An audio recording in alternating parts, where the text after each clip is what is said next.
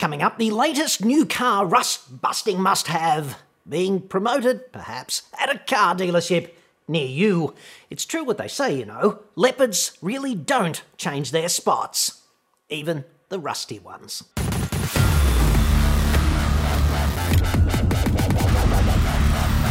I'm John Cadogan from AutoExpert.com.au and I get new cars cheap for buyers here in Australia.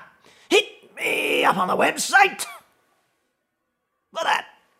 Recently, I sensed a disturbance in the force, right? It was, it was either that or I got an email from a dude named Ross Gould, 4,000 kilometres, you know, over there somewhere in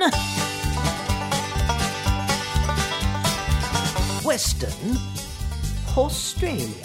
Inspired by you, I am working hard to make Australia less shit. Well done, Ross.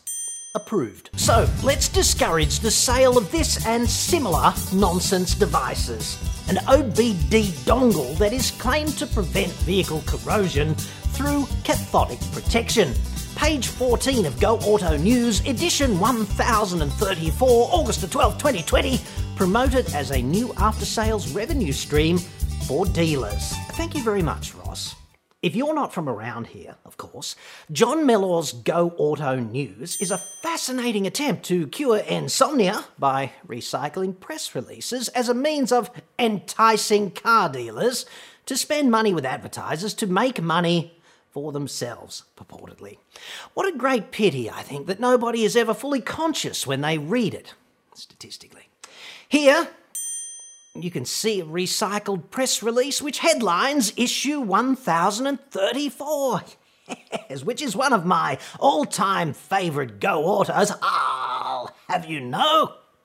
And as you will soon see, page 7, of course, represents a grand opportunity for the right applicant to have his soul sucked out, leaving him a withered husk. Yes. On page 23, this chap offers you the driver's seat of your very own dealership. Who hasn't wanted that? I know I have. Lord of the friggin' Ming Moles. On page 13, the kind folks that organise it have pretty much encapsulated how it feels to be a woman working in a modern car dealership today in Shitsville. They really have not evolved all that much, sadly. And no, I would not touch those either. Not with your barge pole, it's uh, fair to say. Against this grand backdrop of narcolepsy inducing automotive industry infotainment, we find the almighty auto saver system. Yes, full page advertisement. Fantastic. A new revenue stream for dealers. Yes, the world's first plug and play wireless rust protection device. Even though you uh, you plug it into the OBD2 port, so technically it is kind of wired, and I don't really understand how a device can be both plug and play and also wireless, at least not at the same time. I thought they were mutually exclusive propositions now that I think about it. Just saying. You don't typically plug a wireless device in. So there's that. Also, plug and play. It's it's not a proper noun, dudes. And pro tip, mm has two apostrophes technically, both before and after the mm, denoting the bilateral contraction of the word and. One for the removal of the A at the front, and one for the removal of the D at the rear. I thought everyone knew that. First impressions count, dudes. Like, it's important to make the right first impression. If you turn up for a first date with no pants, there's really no coming back from that. It's tantamount to impossible to make amends in this unfortunate situation. You won't be looking back fondly on your 10th anniversary and sharing a good old laugh about your trouser free faux pas all those years ago. I mean, hey, we've all been there. Now, works on all vehicles. Quote, easy after sales sell with great returns. Quite. I mean, I can see a Ming Mole just slicing and dicing a man's resistance like a knife through butter over one of those babies. But I remain somewhat confused. Is this primarily, uh, primarily and primarily about profit or actual corrosion protection, I wonder? I did go to their fine website where a video helpfully explained, if that's the right word, that this is not just an alleged rust protection device, but in fact it is, quote, the world's first onboard diagnostic oxidation interface, or OBD. OI. Yes, gotta love that jargon. Frankly, at this point, I was as on board with Autosaver as I remain to this day over the legendary Peter Brock Energy Polarizer. Remember those? I held one in my hand once. It was, I gotta say, it was better than Viagra. Meanwhile, back on Earth, modern cars just don't rust, dudes. They don't rust because they're galvanized. Rust went away a few decades back quietly in the night because the industry transitioned from painted steel bodies to painted galvanized steel bodies you know, galvanizing, that proven coating of steel in zinc, which cathodically protects the steel by forming a sacrificial anode. Thus, the steel cannot corrode until all the zinc is gone, even if you scratch the panel and expose the bare steel to the elements, it still won't rust. Galvanizing is an actual electrochemical mechanism that works because it is based on real science and kind of validated by decades of implementation out there in the elements.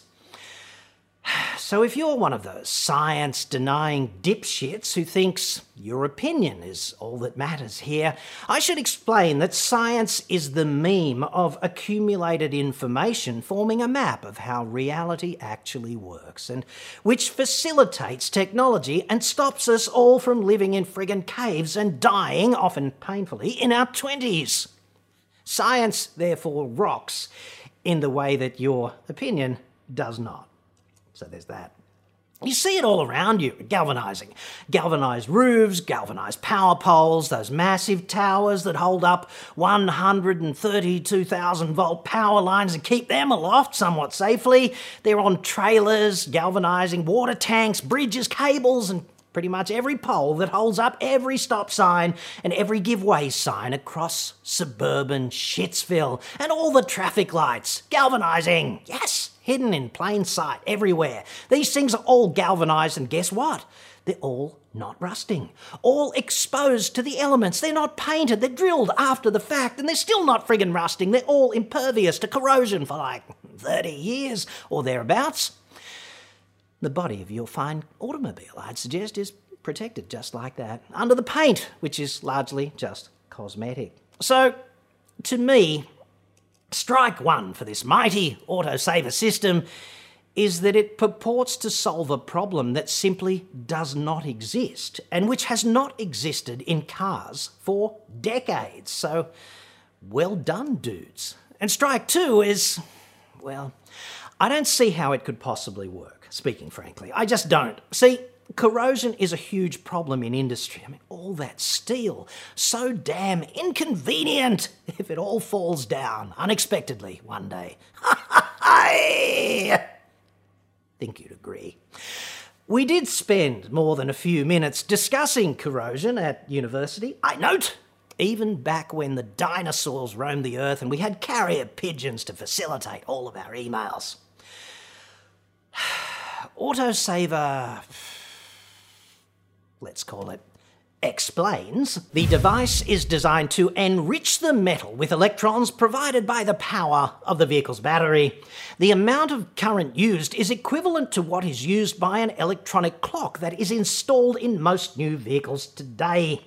Utilizing this small amount of energy is done in the circuit design of the unit's OBDOI module.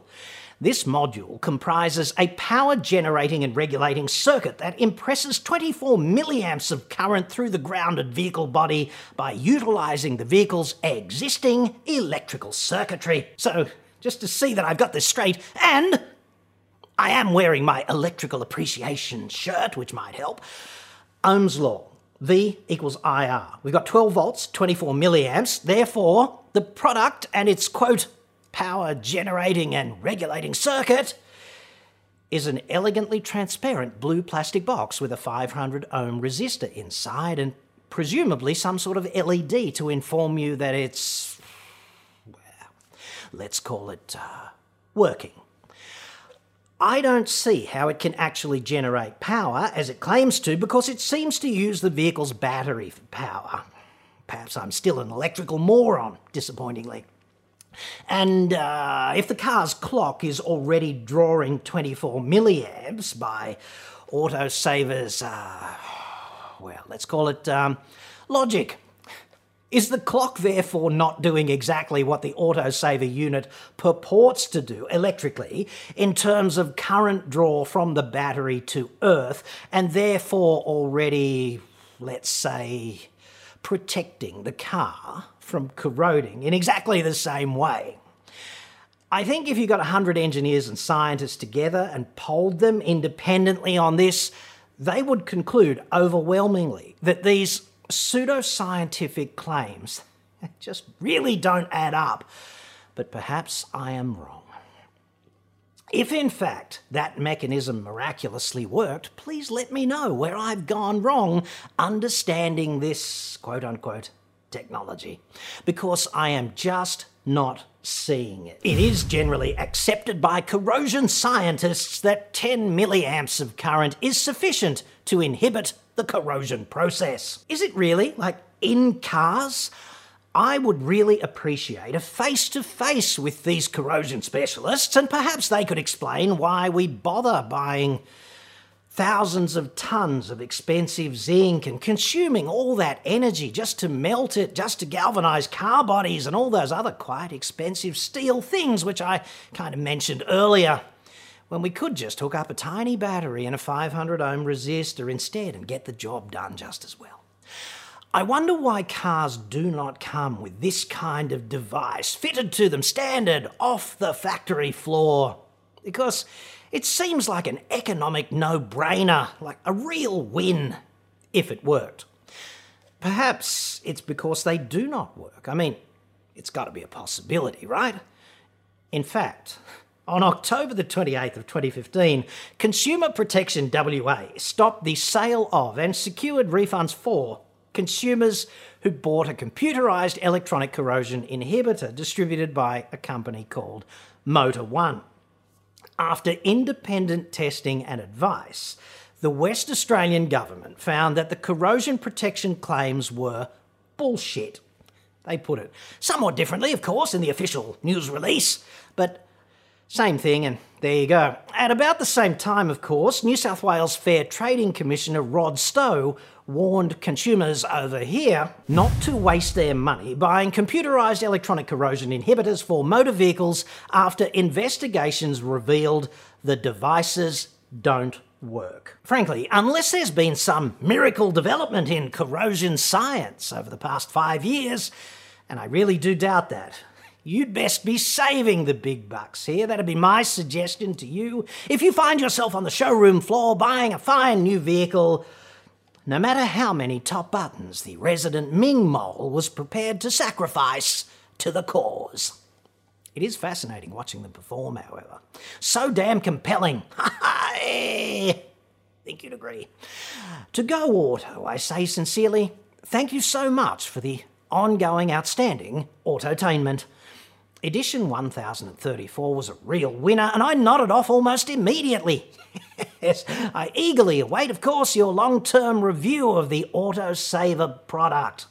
Perhaps in that piece you could interview one of those alleged consensus type corrosion engineers to explain, even if it does work, how the unit is not actually just a bit too belt and braces on a modern galvanised automobile.